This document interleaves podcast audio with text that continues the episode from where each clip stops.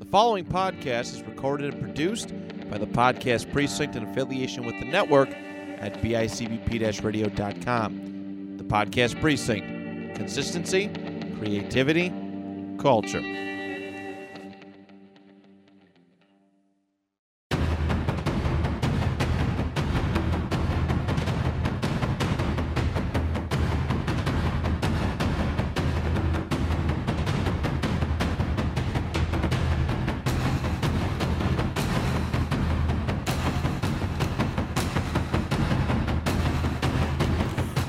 Everybody. Welcome to yet another session here at the Kickpod Dojo. I am your host slash sensei, TJ Williams, giving you the insider of my martial arts journey, discussing and analyzing certain martial arts based subjects, and as always, highlighting world renowned martial artists past, present, and future. All right, so uh, hope everybody enjoyed their uh, Memorial Day weekend and I know uh, people were um, just um, wonderful, just wonderful to have them three days off of work.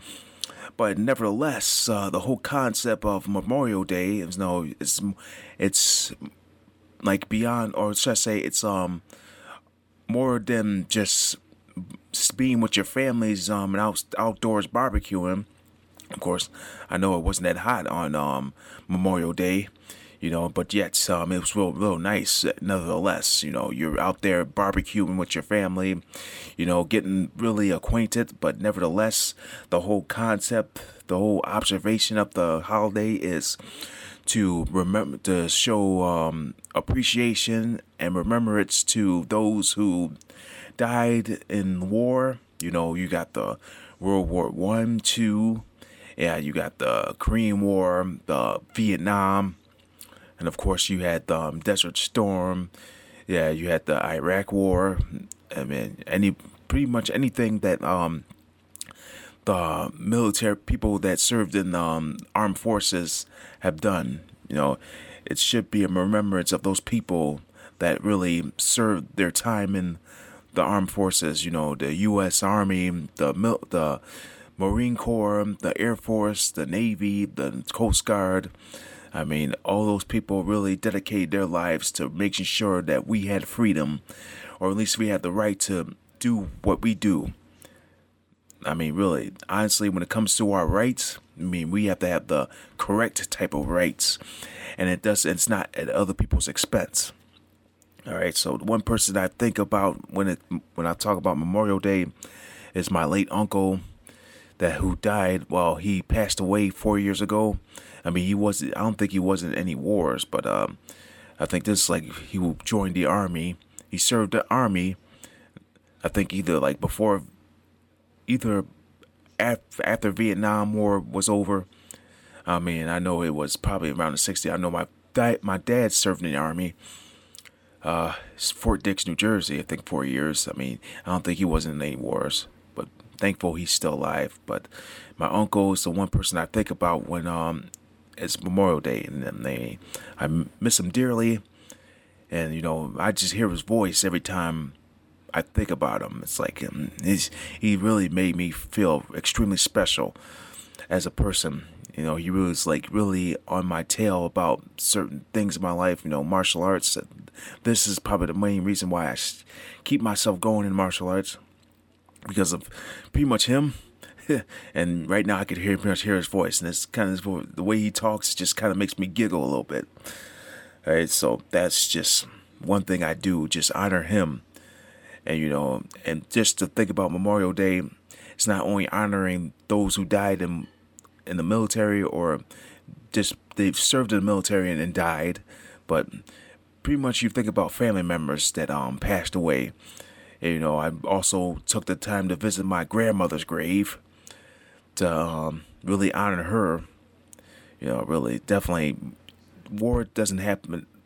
Memorial Day doesn't mean you just gotta serve the army. That means you got a family to take care of. Yeah, my grandma is probably one of the people that are among the people that really took care of the family as um things were like well as when she was in her prime. I mean, uh, it's just just thinking about this, thinking about my uncle and my grandmother just passing away and not being here. But you know, they always are watching. All right. So let's get on with this episode. Speaking of the military, you know, I want to talk about martial arts in the military. So I bet the one, one thing you think about when you hear U.S. military, I mean, to me, well, to me, it's just it's war. You know, you're out there learning how to you learn, how to fight, learn how to shoot, learn how to kill. I mean, probably the one main reason why I don't join the, the armed forces, join the military. You know, I don't want to be out there going crazy, being trigger happy, and going and having this um sort of uh, you know, that's the thing about most soldiers when they go to the army that they have like post traumatic syndrome. It's like really that's one thing I don't want. I don't want to have no flashbacks of any situations that I've been to. You know, that's why I don't join the army. I mean, you know, I know the whole concept of joining um, the military is um, just to develop your discipline and your respect, and not respecting others, but respecting yourself and being well dedicated, not only to yourself but to your country. I mean, but uh, honestly, you know, I don't want to be that person that just joins the army just to look good. You know, I want to feel good. But, you know, honestly, nevertheless, I am not putting my hands on any guns. I don't believe in shooting people. You know, people feel like they need to have guns to protect themselves. But, you know, I have martial arts. You know, that's the only military service I need. And I'm pretty much glad that I've spent like 25 years doing martial arts. I mean, that'll be my military service. That's all I got to say. All right, but nevertheless, the main reason for or for the military, I mean, the one respect of for military is the martial arts, right? So pretty much, it played a important role in the military training. You know, you know he, you know when your firearms no longer is an option, you know you resort to hand-to-hand combat, uh, matching your skill against another person's skill. Hey, so let me get. All right. So the question is, martial arts has been has been around for years, but when was it incorporated in the U.S. military? I mean, yeah, you know, you got martial arts like the most oldest style that you had in martial arts had came from Okinawa. I mean, it's like you had it from like either the 18th or 19th century that you had Okinawa martial arts started in Okinawa and then of course it traveled to Japan and it goes into other countries China Korea you know and it just follows goes west it goes west I mean really that's the thing the, the whole concept of martial arts started in the east and it's kind of worked its way up to the west and up to and right up to the United States. Right, but martial arts wasn't incorporated in the U.S. military until 1956, when Gunnery Sergeant Gunnery Sergeant um, Bill Miller created the the Marine Corps martial arts program. You know, after being put in charge of the Marines Marines hand to hand combat training.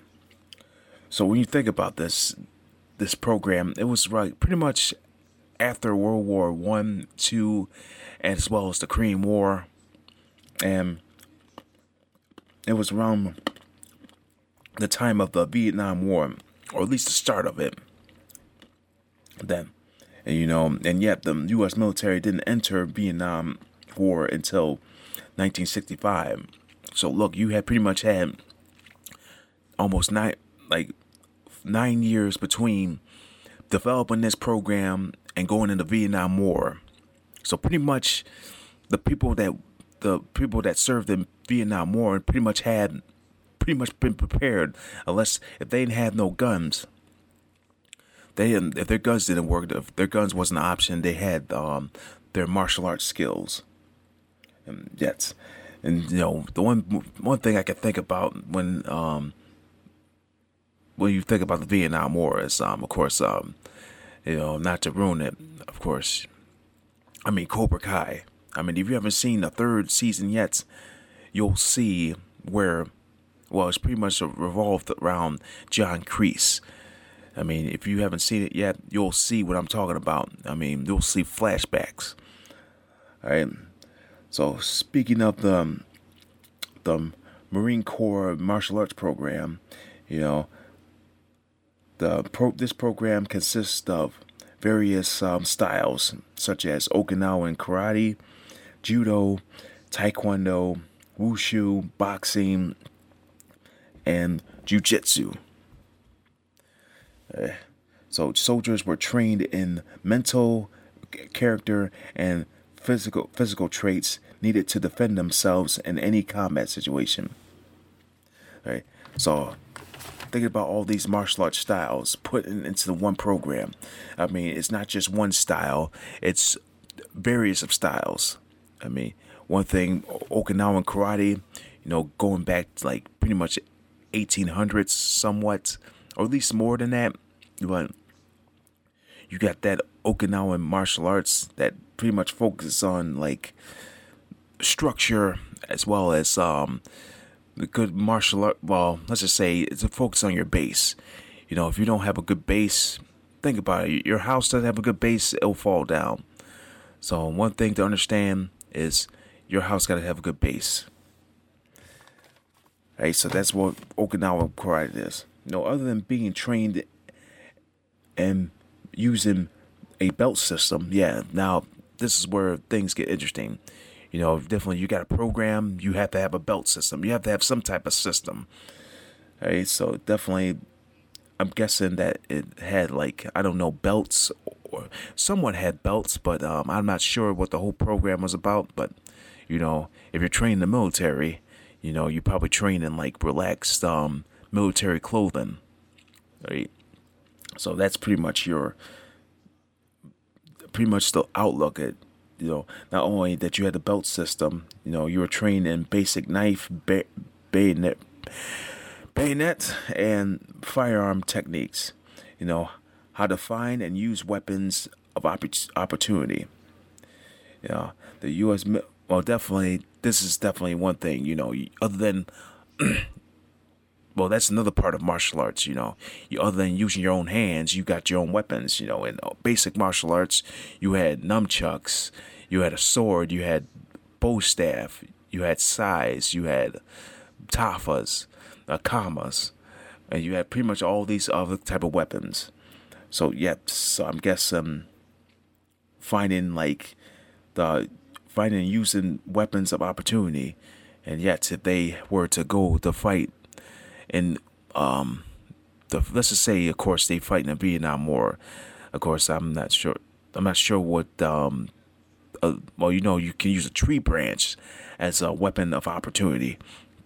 I mean, there's a lot of weapons you can use. That definitely. Uh, just thinking about that. Um, weapons of opportunity. Of course, rocks. Rocks could be a weapon. Uh, anything, chains. So you think about that. If you don't have a basic knife, bayonet, or bayonet or firearm, you got other weapons to use to toward your advantage.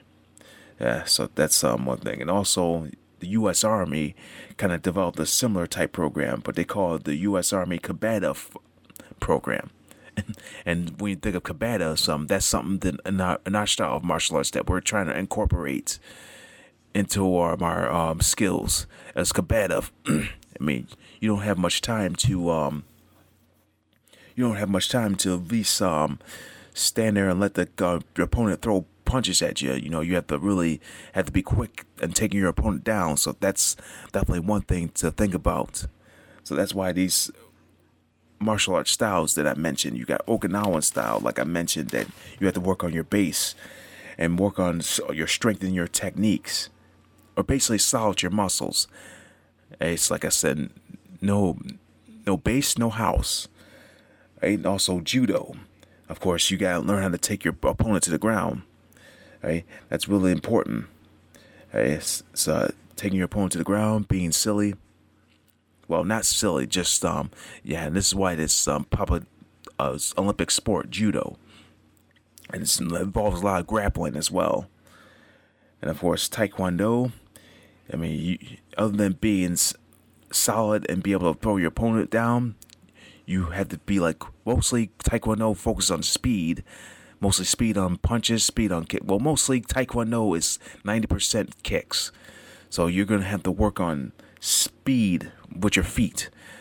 So thinking about that, I mean, that's a good combination with Okinawan karate, and then also you got wushu. I mean, if I could, if I could think of wushu, I think of uh, the Ip Man. I think it wasn't. I think it wasn't wushu or.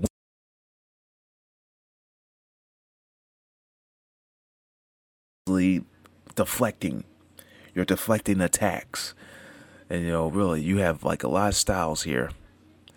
All right so and also you have boxing. Who says boxing wasn't couldn't be involved in um in the military?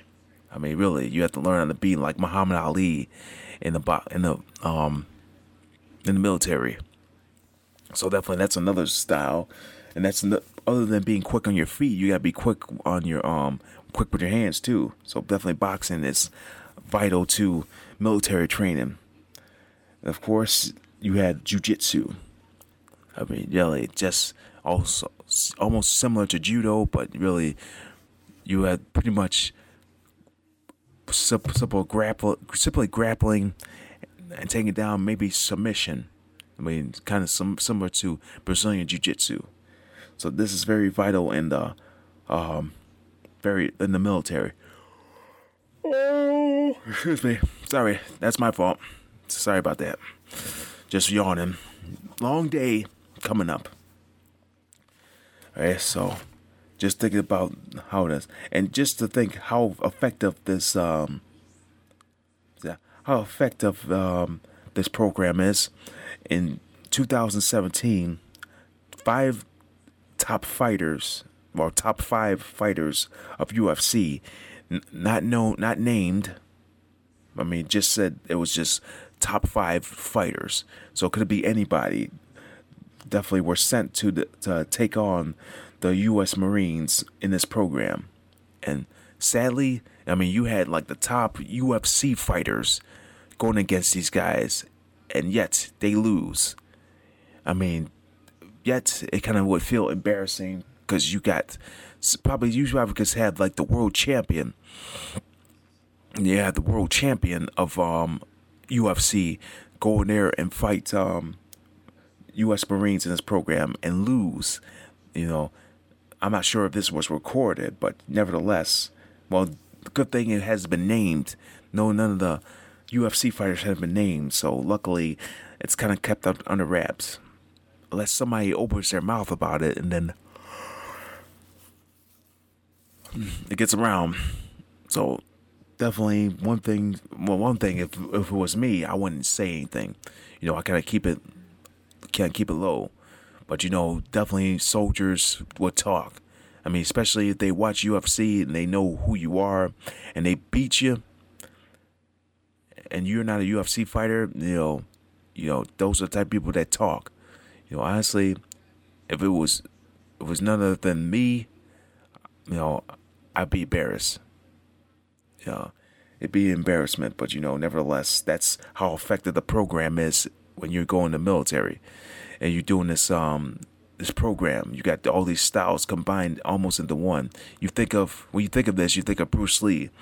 You know, use any style that works or use anything that works to your advantage when you're doing um Jeet Kune Do.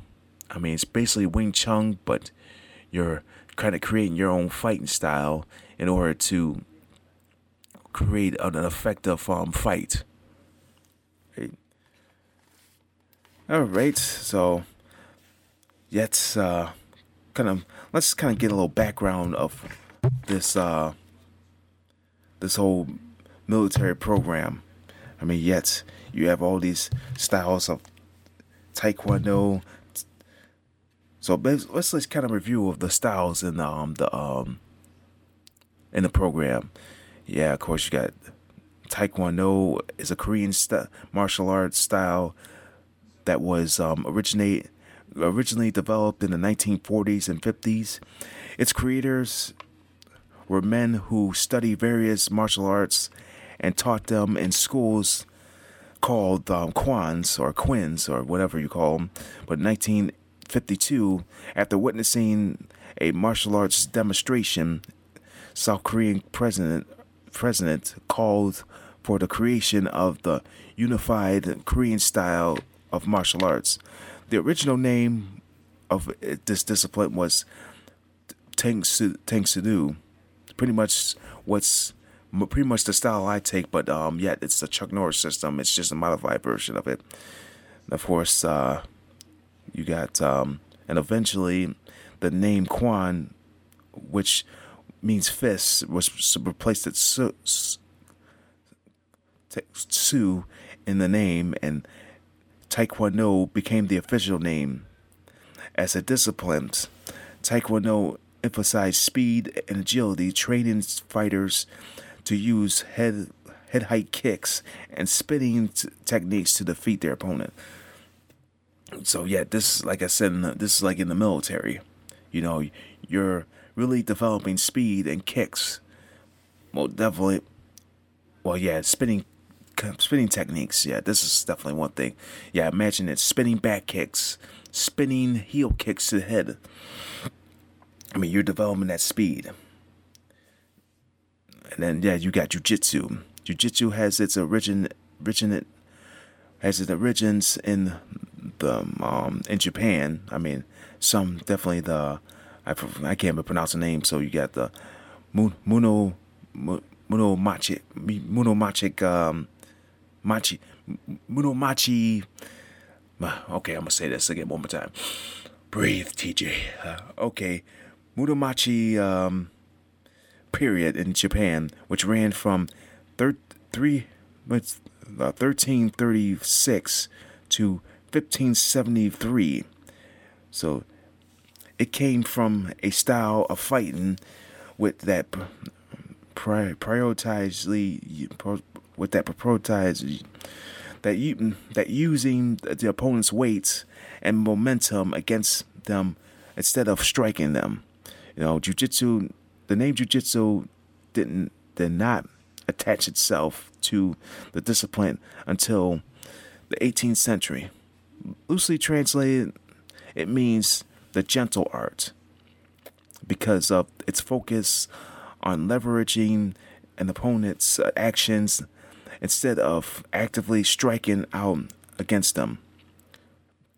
A commonly variation taught in the military is Brazilian Jiu Jitsu, which is a technique that focuses on ground fighting. The idea behind Brazilian Jiu Jitsu is that a smaller, smaller opponent eh, can outweigh, could overwhelm a larger opponent, a larger opponent by taking the fight to the ground and using chokeholds and joint locks to win the fight.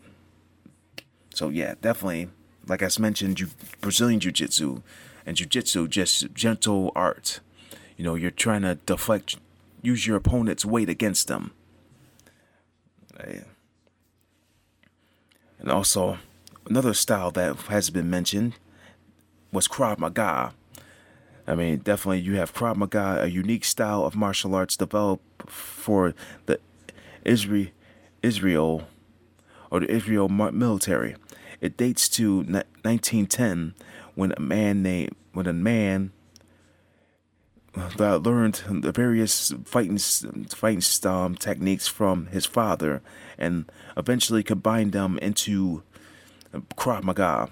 The focus of Krav Maga is an ending is on ending fights quickly by targeting the most vulnerable vulnerable parts of the body. Usually, the groin is the main is the main is the main focus. You know, it was developed for it's for use in real life of real world situations. It's it's um it's a it's appeal of to the Israel um, military, which adopted and incorporated into their training, and there's no question that Krav Maga training is one of the things that give the Israel um, military its vulnerable reputation. So definitely, that's what we're trying to incorporate is Krav Maga. It's like what, how fast you want to get down, get your opponent down. You know, you don't want to waste time with a lengthy fight. I mean, you just want to get in and get out of there, especially when you're in a real life situation. You know, somebody's trying to kill you with a gun or try to knock you out.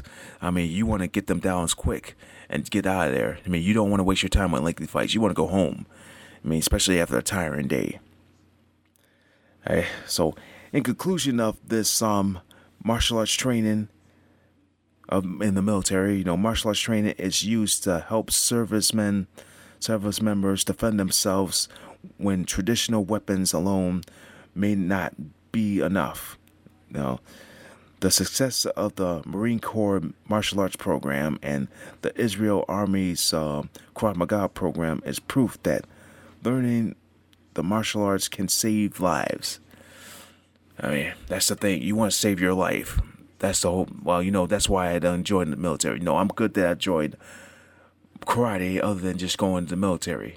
Know, I don't want that type of. I don't want that type of conscience on my head, my in my head.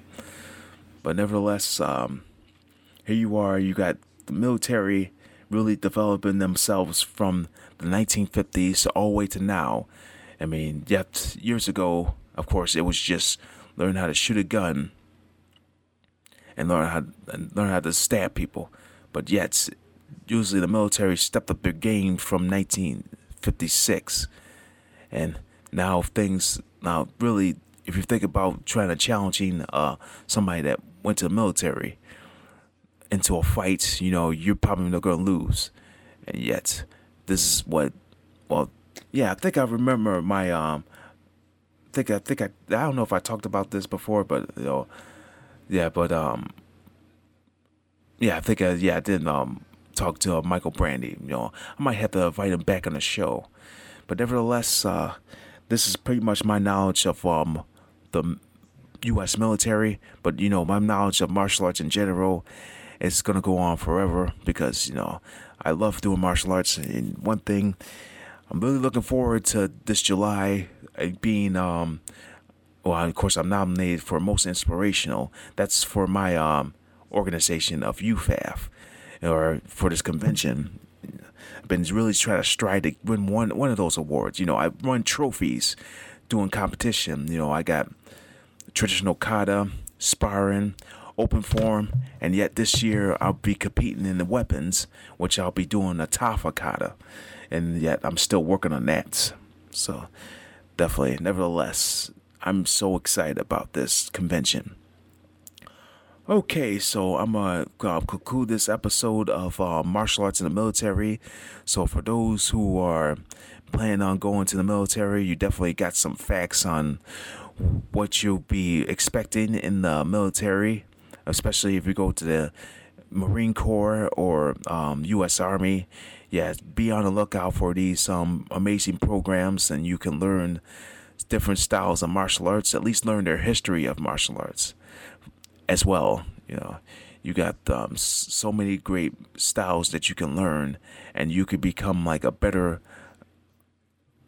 uh, better organized fighter not only in like really in a fight and like in a war, but yet out in real life situations. And yet usually people would like overstep their grounds for martial arts, but you know, you're trying to control the situation. So yet since you got jujitsu in the um whole style, I mean, why not use that to try to calm somebody down other than beating them up? But you know, you know, people are just starting to be boneheads out there. You know, th- too many fights, too many shootings, and just thinking about um, the whole um, the um, situation in um, oh, um in um Oklahoma or Oklahoma. Uh, yeah, the um the t- to Tucson to the Tucson the Tucson um, Oklahoma um so massacre um, back in um, 19, 19, um, 20, 1921, where it was um, a massacre of um, black um, black black Amer- African Americans, black or black people, where uh, it's just like think 500 died because uh, you got, of course, these uh, white supremacies groups like just basically randomly shooting black people, and just it's just terrible. Just thinking about it, you know. Definitely, we gotta be able to be careful what we do or what we say, and not judge people for what they look like. You know, that's always been the thing. And also, lost just uh, lastly, of course, we got um, Pride Month. I mean, that's that's another thing that we have to really be careful what we say about people who are, of course, uh, so people's sexual sexual preference of basically what they look like.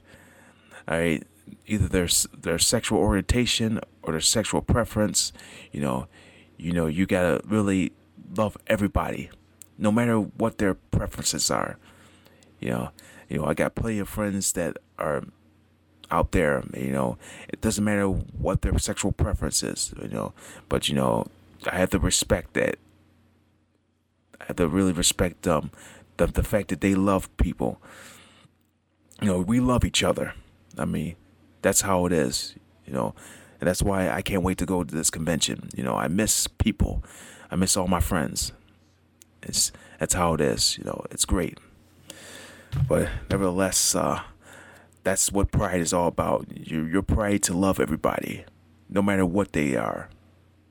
Right. All right, so that concludes my episode here at the Kick Pod Dojo. Make sure you tune in to my previous episodes on the BICBPRadio.com, Apple Podcasts, and Spotify. And I will see you next time for an exciting episode here at the Kick Pod Dojo. This is your host, TJ Williams, your sensei, bowing you out. And I'll see you next time.